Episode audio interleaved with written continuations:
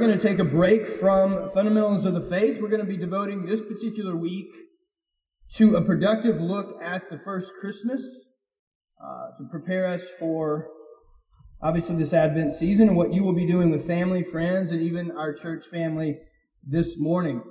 We are going to be in Matthew 2, which is different from our current series of the key doctrines of God's Word, but I want to be very clear. Our objective over this time is still the same. It, it's still equip out. And so what this time is intended to do is to equip us to be better worshipers of Christ this Christmas season. We want our focus sharpened, our, our affections warmed. We want our awe expanded. And Matthew 2 is going to do that. Last week and this week, our pastor has been in Matthew chapter 1, where we've looked at the gospel account of Christ's birth, not only through uh, stepping into the shoes of Mary, but also Joseph, the son of David, who was Jesus' earthly legal adopted father. This week in Equip, we figured, you know what? We're in Matthew 1 for a couple weeks, the second hour.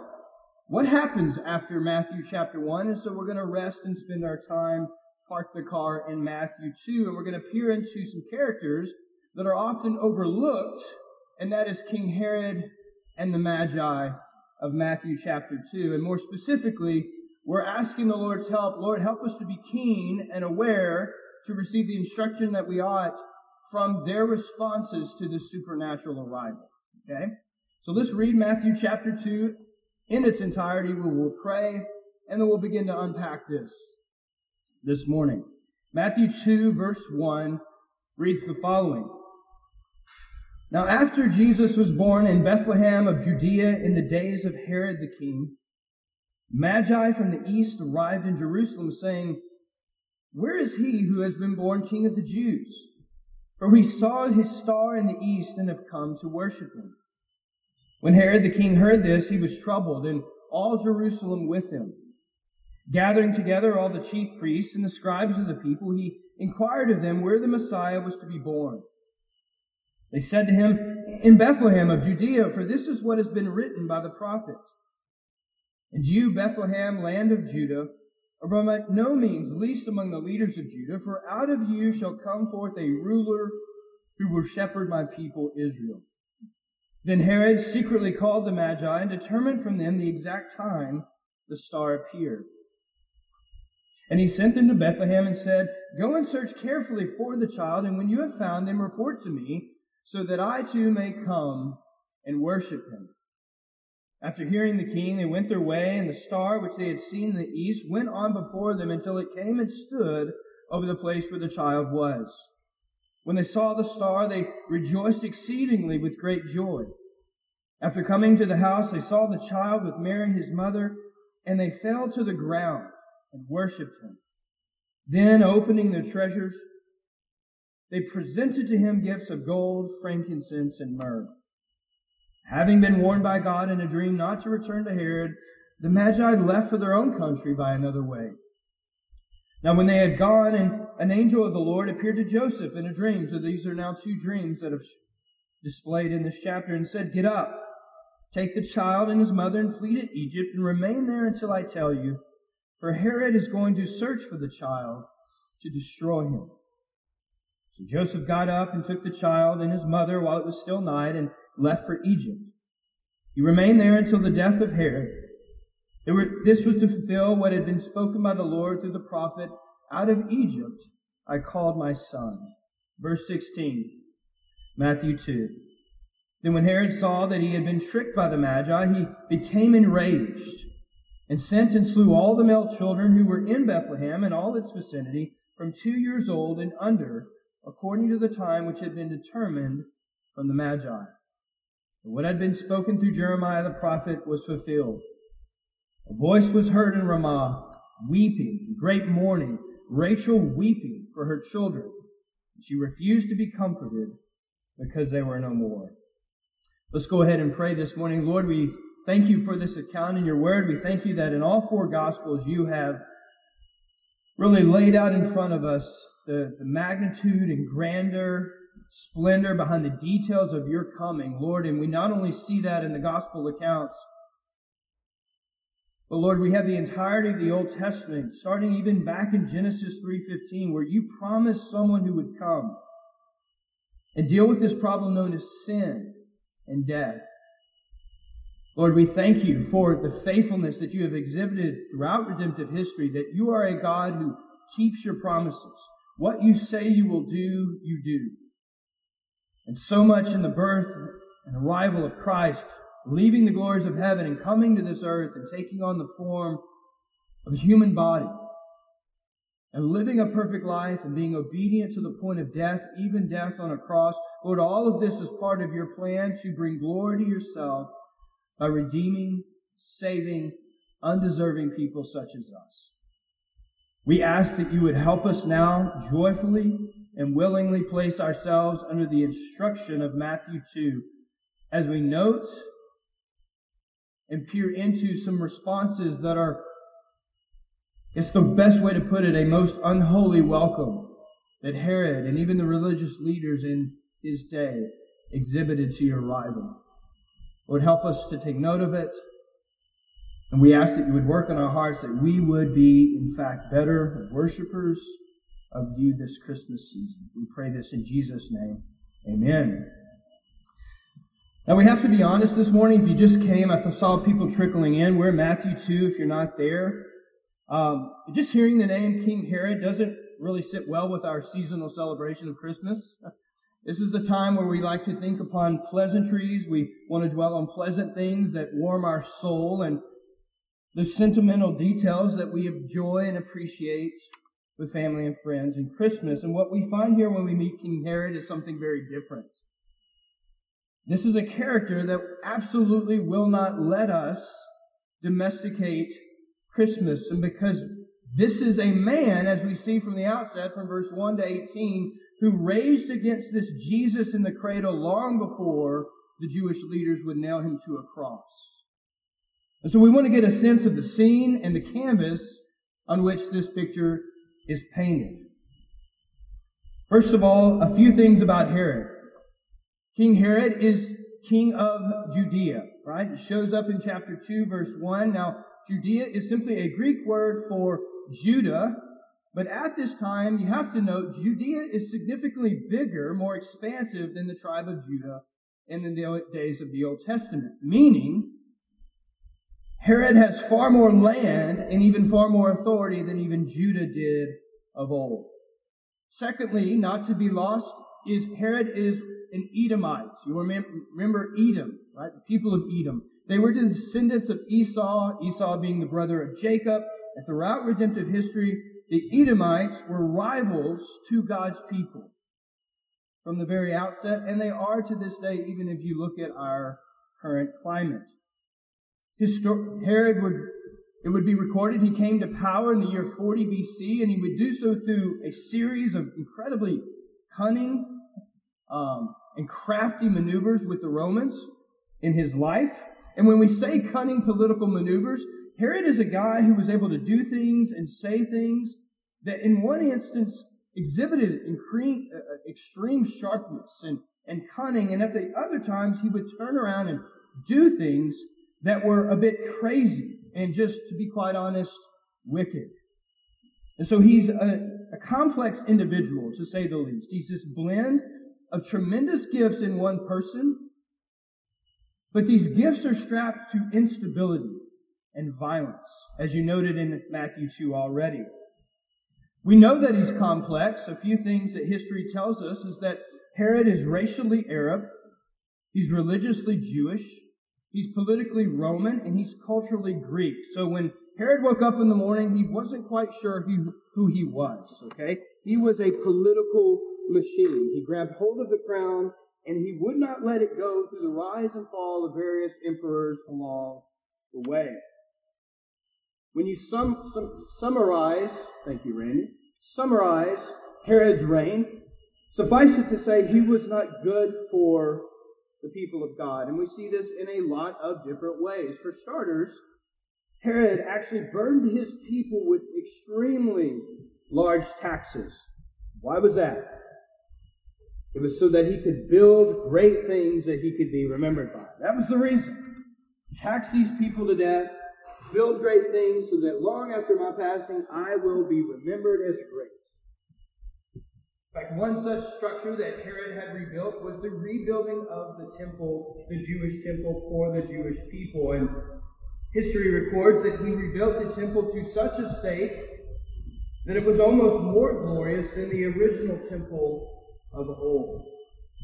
So here you have this man, complex, unstable, crafty, who wanted to remem- be remembered for his greatness.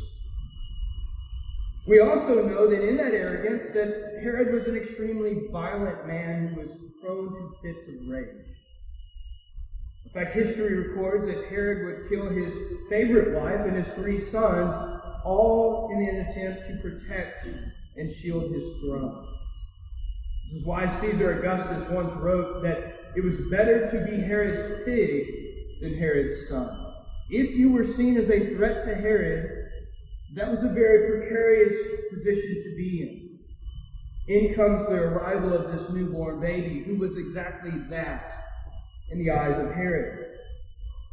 Yet another example of Herod's vitriol towards the Jewish people. You see, Herod was bitter towards the Jewish people because they refused to accept him as being truly Jewish. And so, in that bitterness, he would go on to arrange a plan that after his passing, when he would die, he would make sure that a hundred Jewish leaders would be executed. Why would Herod do this? Herod wrote he simply wanted to know that after his passing there would be people who would cry. So he arranged the execution of Jewish leaders. This is the vitriol, this is the bitterness, the violence, the rage of this man. So to say that he was a wicked individual, Northlake, would be a massive understatement. What we're going to see this morning that when you put Herod and you put the Jewish leaders up alongside these Gentile magi, and the response here in Matthew chapter 2, and there's this extreme juxtaposition of responses. You note the following, and this is our main idea or the theme, the takeaway for the morning. Jesus is only welcome by, by needy people who desire God's good and greater king. Let me read that again. Jesus is only welcomed by needy people who desire God's good and greater king. Let's notice a few of these responses now, having this in mind, Herod was as a man and a king. First, you'll note that the arrival of Jesus Christ, this King Jesus, first of all, troubles the arrogant and the comfortable. We see this in verses 1 through 3, where we have to ask, well, who are these mysterious people that come from the east and show up in Jerusalem and trouble Herod? Well, you're, you're aware of the Christmas song, right? We have traditional songs that label them as wise men or we three kings. These magi are more than likely simply an entourage of people who came from Babylon or Persia. You look back to the book of Daniel, and he interacts with magi in Babylon. And they would have been the kind of men that the Jews would have looked upon as being ethnically and religiously as far off from God as you possibly be. After all, these were individuals who looked to the stars for clues to historical events. No doubt, obviously, here, God's providence, they had obviously received a clear enough sign that the arrival of the King of the Jews had come, that these men are now willing to travel some a thousand miles from Babylon to Jerusalem. Now, you want to take a moment and just imagine King Herod for a second, okay? You're watching as this large caravan comes strolling into your city, Jerusalem, with your, that you're ruling from. And this caravan is one big traveling birth announcement party. And you can imagine that from Herod's perspective, this is not a welcome party. This is not a welcome sight. It's because this party, this baby shower, this entourage of people marked the potential demise of his leadership. And I just noted the, the depths and extent that Herod would take, the steps that he would take to protect zealously that throne. These individuals come and ask, Where is the king of the Jews? And Herod's internal response is arrogance and rage, right? What do you mean, King of the Jews? I'm the King of the Jews. And so, no doubt, this is met with much consternation in Herod's own heart and mind, but he's not the only one nervous. Attached to this, as you just ponder for a moment in that cultural context, you would have had first century Romans around the area who would have been also equally nervous by this traveling party.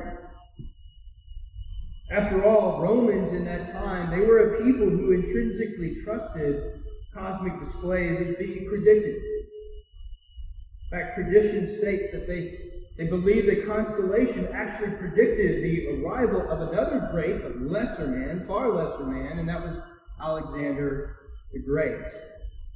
And so if you're King Herod, and if you are Romans in that time, you take this traveling party seriously. In your cultural context, you would have seen this birth announcement as being legitimate, something to be heeded and paid attention to. And so, of course, arrogant Herod is troubled.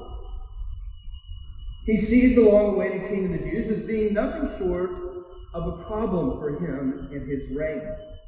But he wasn't the only one. Look at verse 3 again. It ends in an interesting but sad way. When Herod the king heard this, he was troubled, not shocked by that. What is it? What else does it say in verse 3? And how much of Jerusalem was equally troubled? All Jerusalem with him. Here you have Gentile magi come to worship the arrival of Christ, while the king of the Jews, the priests and the scribes, and even the experts in the law, as they were, they're troubled as well. Why? Because they're either arrogant or comfortable. Either way, the arrival of King Jesus troubles the arrogant and the comfortable. They don't want to sign up for the discomforting turmoil that's going to ensue when their unstable king is thrown into a fit of rage by the arrival of this child. Now, it's here that I want to encourage us before we plow through the passage because it's easy for us to look at Herod and look at the Jewish leaders and go, what were they thinking? What foolishness. I always want to be mindful of, let's not do that. Let's just, Lord, what is it in my own heart? What vestiges of sin and flesh and arrogance and love for the comfortable resides within me? Lord, would you sift that out? And would you reveal it? I think we all have a tendency of just naturally reading Matthew 2 and we want to empathize with what character and individuals in this passage. We want to be the Magi. I will travel far and wide to render my devotion, my worship, my praise of this of this one who came. And in many ways we should. That's a great example to emulate. And Matthew indeed, being led by God's Spirit, that's exactly what God's desire for us to take away. But if we pause for a moment just long enough, I mean, if we were honest with ourselves, I think each of us could notice there's a little bit of Herod inside of every one of us. See, our natural tendency left to ourselves, apart from the grace of God, His miraculous work through His Holy Spirit to enter into us and change our hearts and our desires, this miracle of regeneration we've looked at in the fundamentals of the faith, Apart from that, that miracle, all of our natural responses to King Jesus would be one of rebellion and consternation. It would be unsettling. Why? Because in our fallenness, who is it that we desire to be king of our own domain in life? Us. It's intrinsic to the fallen, broken human nature. All of us can have that instance and moment we begin to question whether or not we desire Christ's reign in our life. Maybe it doesn't show up to the extent of Matthew 2, where we're ready to slaughter everyone to and under, every male child in the city. But there's vestiges of it, no less, of which constantly need to be eradicated and dealt with. I think in part, if you approach this passage in humility, that's part of what we glean.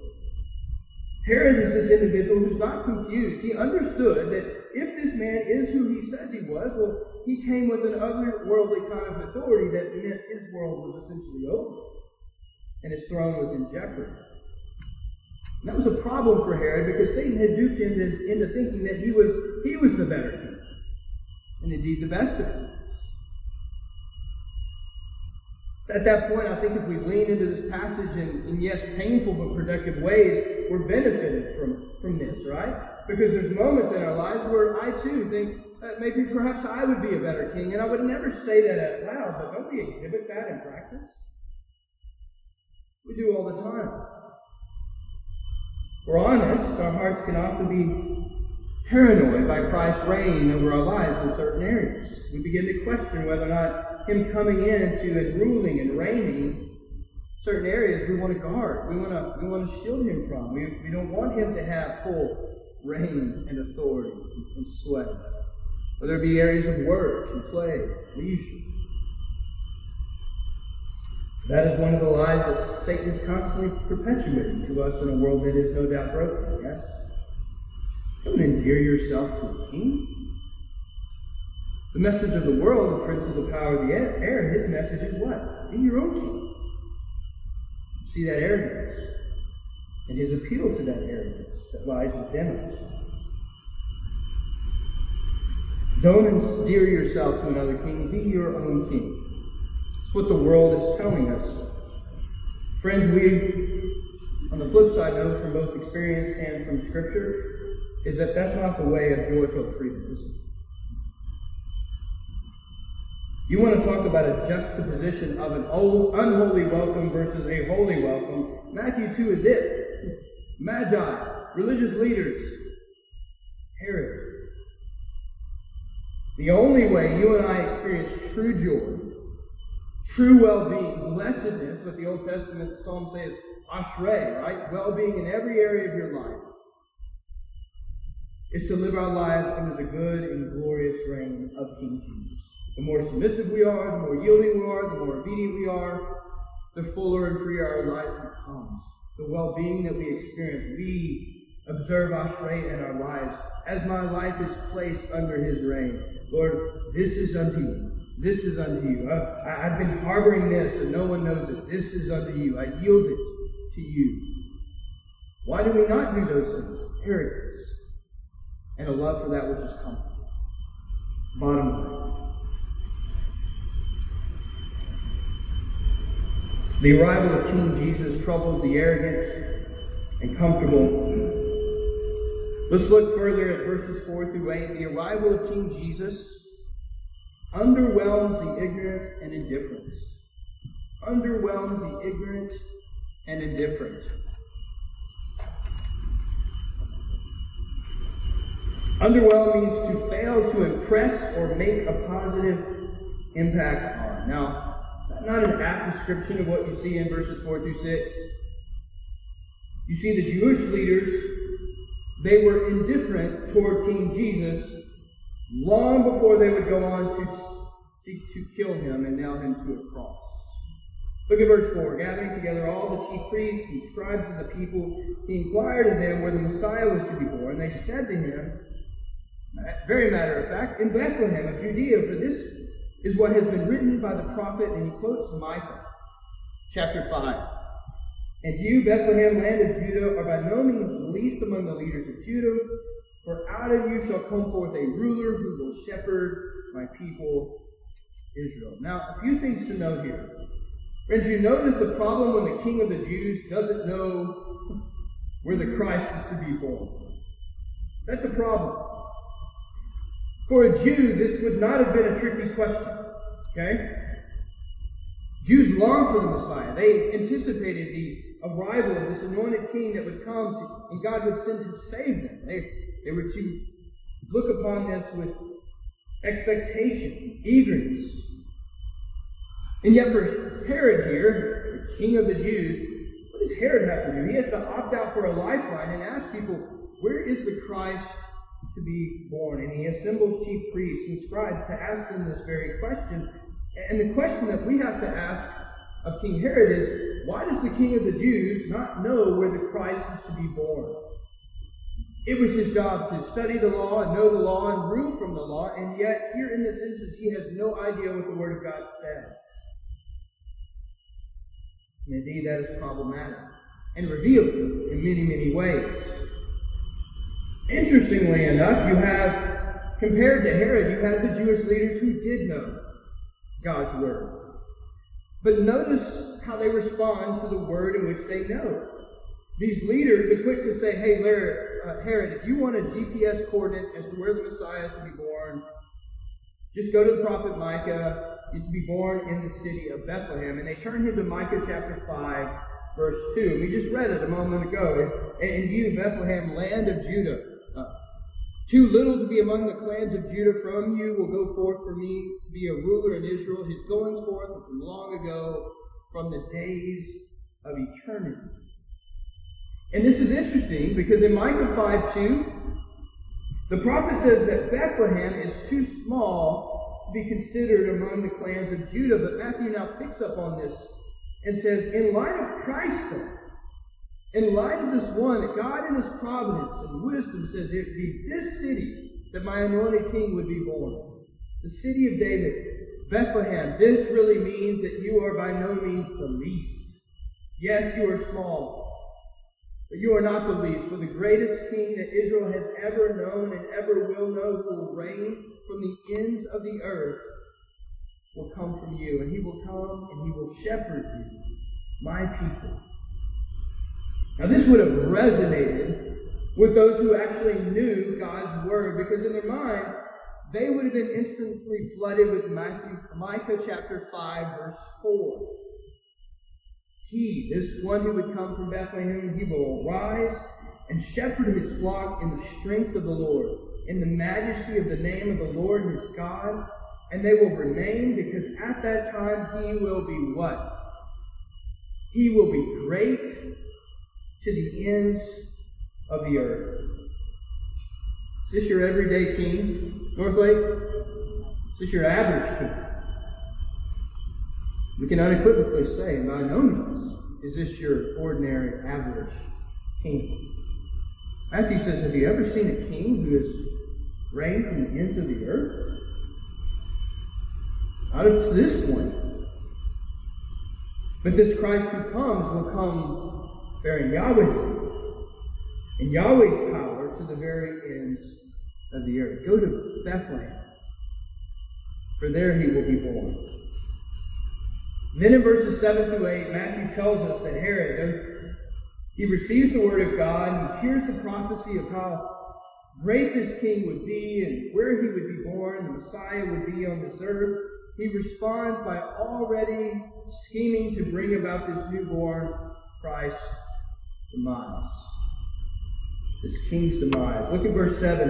That then Herod secretly called the Magi and determined from them the exact time the star appeared. And he sent them to Bethlehem and said, Go and search carefully for the child, and when you have found him, report to me. And then you have these sickening words of deceit, right?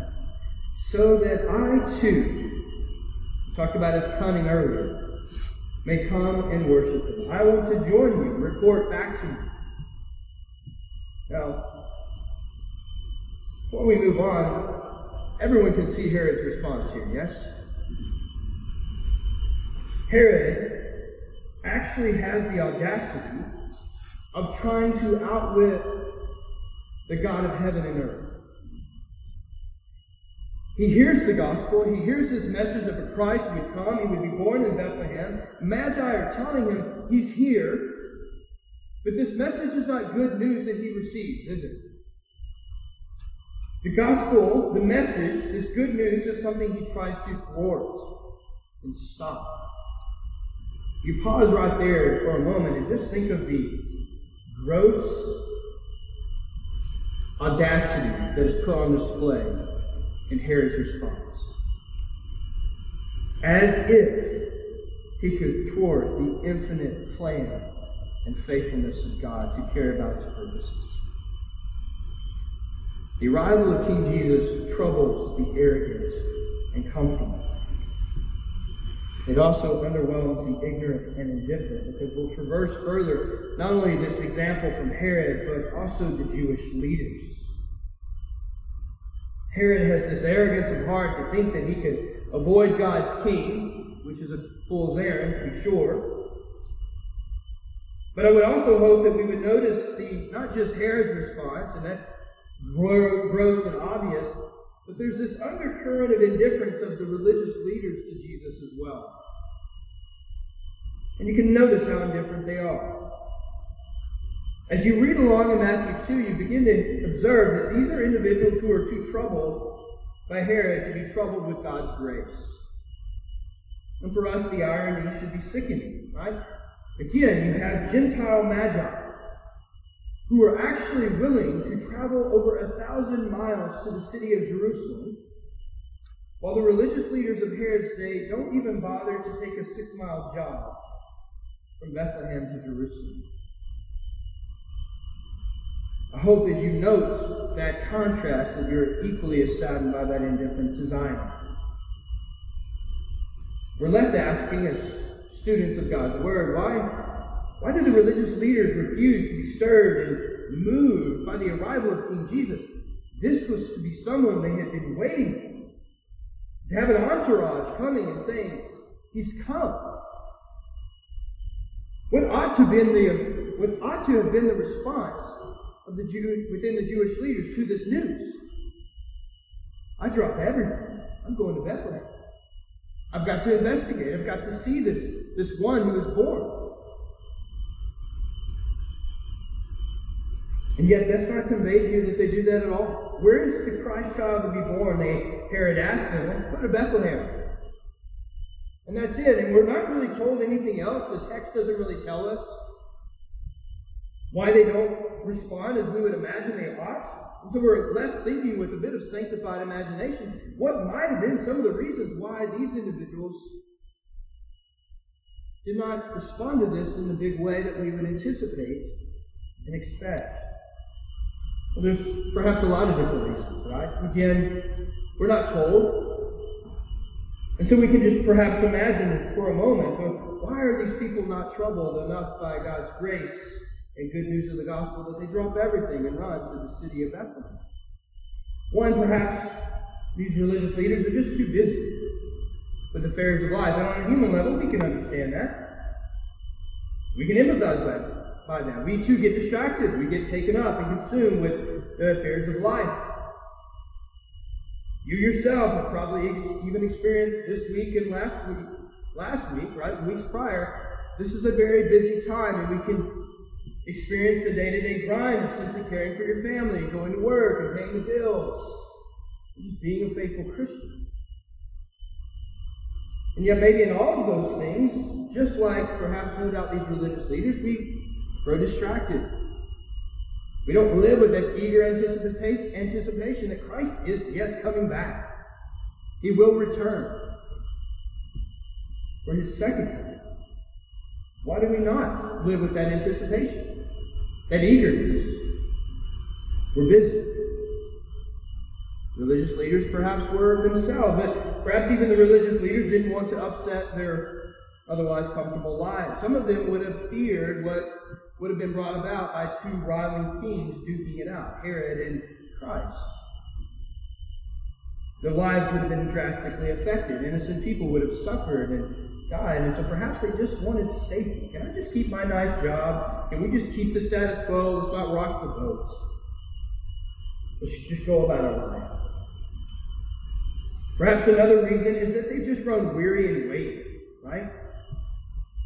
And maybe that's you here this morning. Perhaps you're facing all sorts of difficulty in your own life sickness and death and broken family relationships. The list goes on. And you know that there's this promise that Christ is going to come back, even, even after his first coming. He's scheduled to return and make all things right. And yet you're weary in the waiting. These religious leaders, no doubt, grew weary over a number of years. They've waited hundreds of years for the arrival of this promise of a king who would come and deliver them. They've been waiting and waiting and waiting, and then this news comes and it just falls on them flat. Perhaps these individuals are weary. They have watched foreign power after foreign power rise and fall and enter into the land and treat them as strangers in their own home. That was just the status norm for them. That's what they knew. And the saddest thing in all of this is that in this indifference, you have people who are very apathetic to this one who was born and would be set in a cradle, a manger. These would be the same people, fast forward a number of years, who would go on to do what towards this Christ child? From apathy and indifference to hatred and screaming for his crucifixion.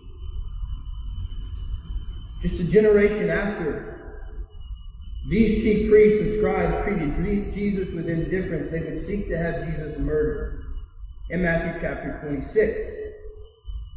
And I think interwoven here is a lesson and painful, fearful reminder that to all of us is that these Jewish leaders represent a certain group of people. And that is, you can know your Bible and yet not know Jesus, right? But you can't know Jesus without the Bible, right? You can't know Jesus without the Bible, but you sure enough can know the Bible and know theology and know sound things and yet not know Christ. You can still be an enemy of Him. And that should show every one of us this morning. I think in part, this is part of the value of looking at Herod and the Magi and the religious leaders of Matthew chapter 2. The value of looking at their responses is, is to compel us to do what? Is to look at the one who is front and center in this gospel account, and that is Christ himself. Whether it be you look at the arrogance of a king and his hatred of this one, his rejection of God's plan, and his attempt to arrogantly thwart that plan, and or maybe just the religious leaders and their indifference to the Magi who were compelled to travel far and wide to render treasure and devotion to Him. I think the takeaway, the value is this coming out of Matthew 2, this equip hour, let's just be compelled to enthr- be enthralled with Christ. Don't be Herod. Don't be religious, religious leaders. Look at the Magi's example and say, Lord, May my celebration emulate theirs and not these other parties in Matthew chapter 2. Be enthralled with Christ this Christmas. Third, our third point, the arrival of King Jesus not only troubles the comfortable and arrogant, it underwhelms the ignorant and indifferent, but it also enrages the hardened and rebellious. Verses 9 through 15, the Magi are tipped off as, as to Herod's heart through a cheap dream. God would later go on to give Joseph a dream, say, hey, get up, get out of here, get out of Dodge. He tips off the Magi, he lets them know Herod's heart, and they don't comply to his command. And instead, they find the Christ child by way of the star, and the text says they rejoiced exceedingly with great joy. They worshiped the King at Jesus' feet. They offered their gifts before him, and then they proceeded to go to their own homes after being warned by God and did not return to Herod. Now notice King Herod's furious response in verse 16 to 18. Then when Herod saw that he had been tricked by the Magi, he became very enraged and sent and slew all the male children who were in Bethlehem and all its vicinity from two years old and under, according to the time which he had determined from the Magi. Then what had been spoken through Jeremiah the prophet was fulfilled. A voice was heard in Ramah, weeping and great mourning, Rachel weeping for her children, and she refused to be comforted because they were no more. It's a sad part of the passage, no? You don't see a lot of Matthew 2, 16 through 18 on Christmas cards for, for a reason. But it is the kind of thing that you'll see from those who rage against God's anointing.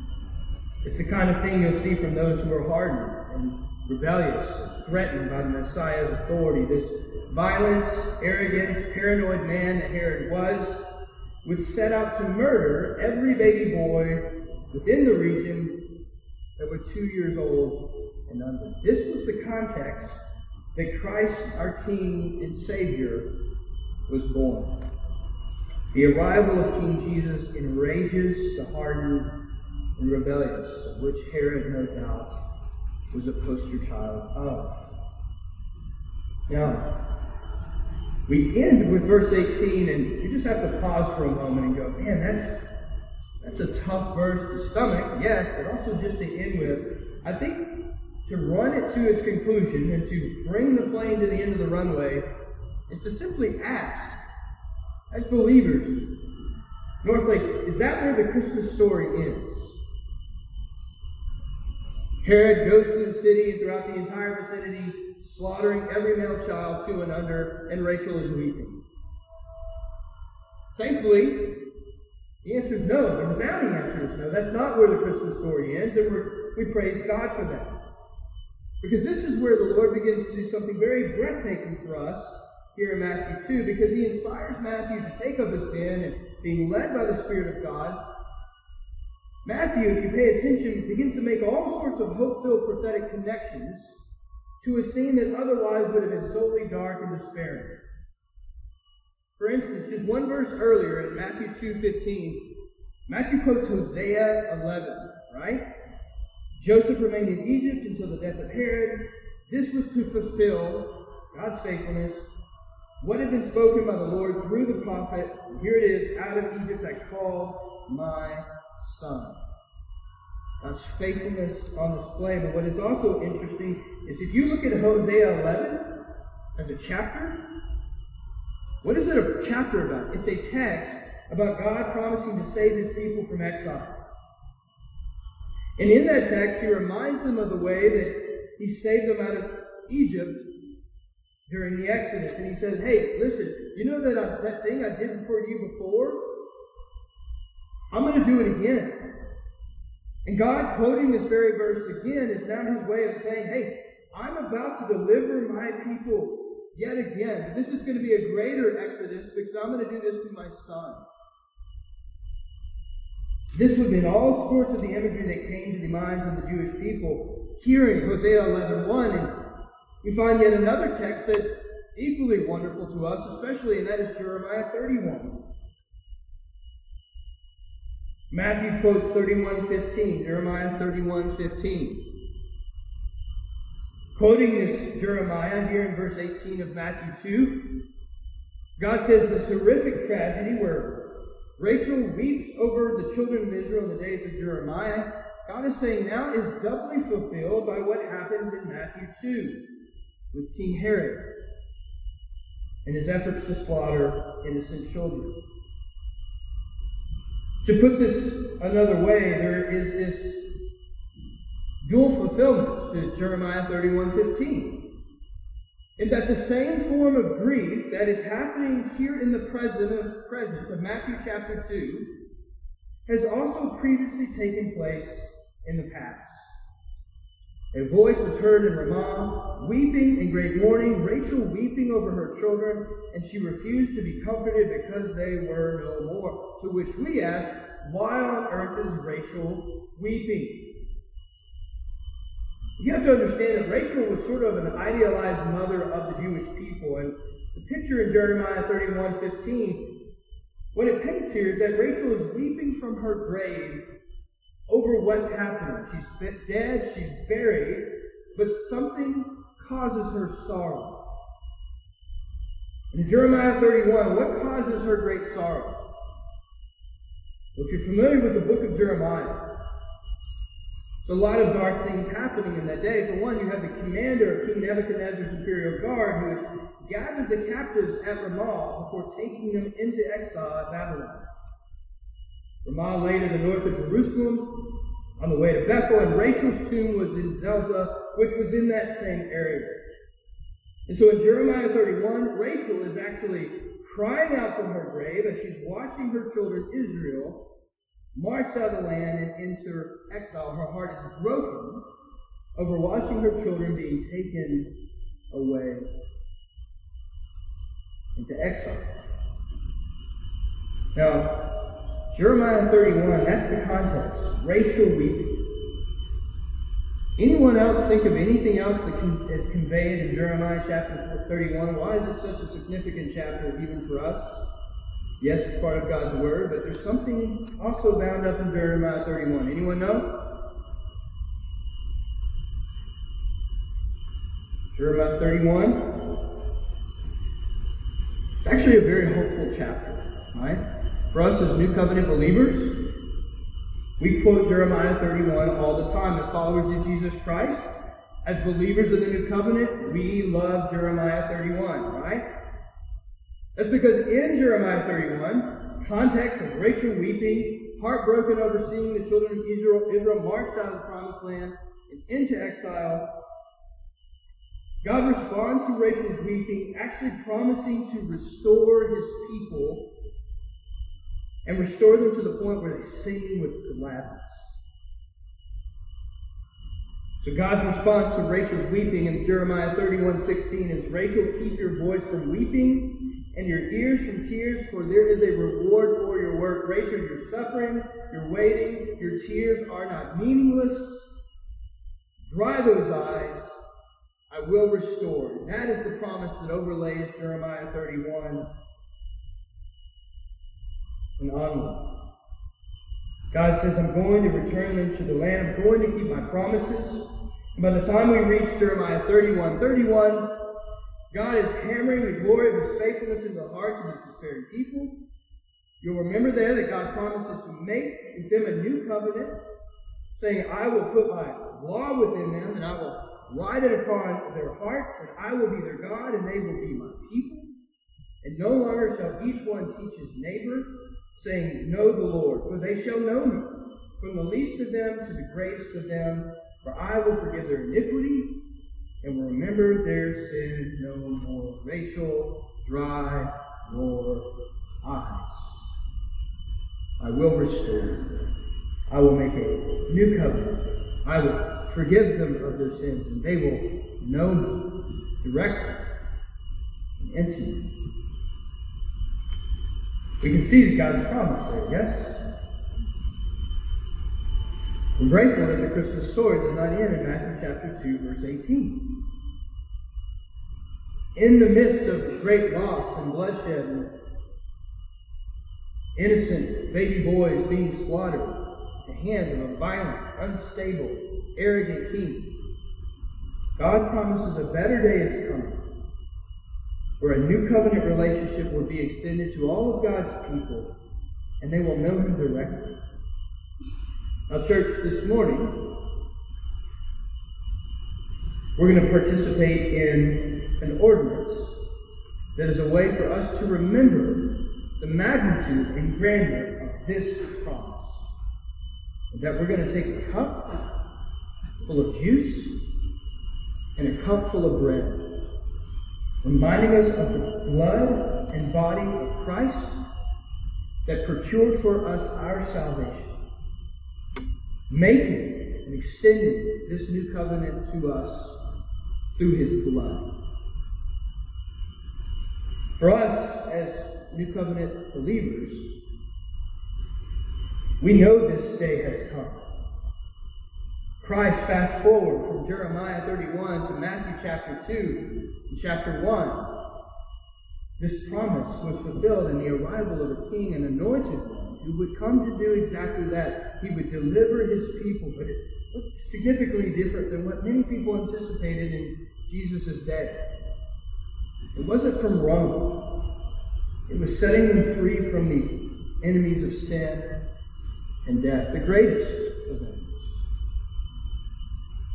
For those of us, we know that that promised day, that new covenant is here in Christ.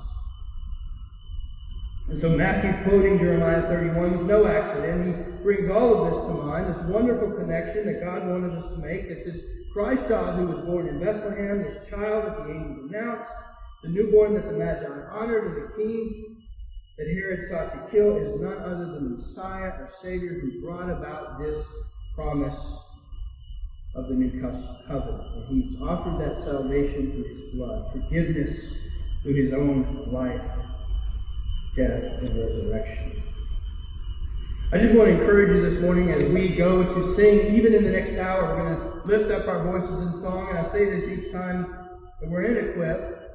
This is instrumental to us being appropriately prepared, hearts and minds, as we enter into the next hour to belt out from the tops of our lungs these songs rich and true, to place ourselves under His Word, and and ask for the Lord to lead us as we rightfully celebrate this one who came.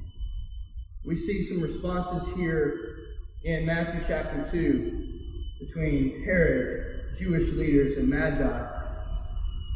We want to emulate more the Magi worship, adoration, willing to travel far and wide to give him what he deserves. Let's pray this morning. Father, we God, we there's a lot else to be said here. We just ask that what we were able to cover, taking an entire chapter, we see a lot of responses, many of which are gross and underwhelming, just and saddening in and of themselves. I pray that you would find us to be humble, not to approach this passage with arrogance, to think, Lord, that we are above Herod or the religious leaders, but Lord, we want to be mindful that we have vestiges of that, those, those sins and indifference and apathy and coldness and indifference in our own hearts. We ask that you would truly dispel those from within us, that you would help us to now worship you not only in the next hour, but even as we spend time with families and friends and Lord, a mixture of those who know you as personally as Lord and Savior and those who don't. Lord, help us to be appropriately tempered and directed and compelled to worship you as you deserve. Help us to lead our families well, that we would not be consumed with all of the trappings and all the distractions that come with this Christmas season. But may we be a focused people, a sobered people, and a grateful people over this wonderful occasion that we have a Savior who who was promised long ago. And Lord, He came. And Lord, that we also even live in these days eager for His coming again. Help us to be faithful. Help us to steward our lives. And especially even this morning over the next hour, help us to steward it well. Be with our pastor as he preaches, fill him with boldness and conviction and clarity from your word. And Lord, if there be anyone who visits with us today who is not in Christ and doesn't know this new covenant, does not know the significance of communion that we are about to enjoy, Lord, would you make that apparent to them and draw them to yourself for your glory? I say We pray this in Jesus' name. Amen.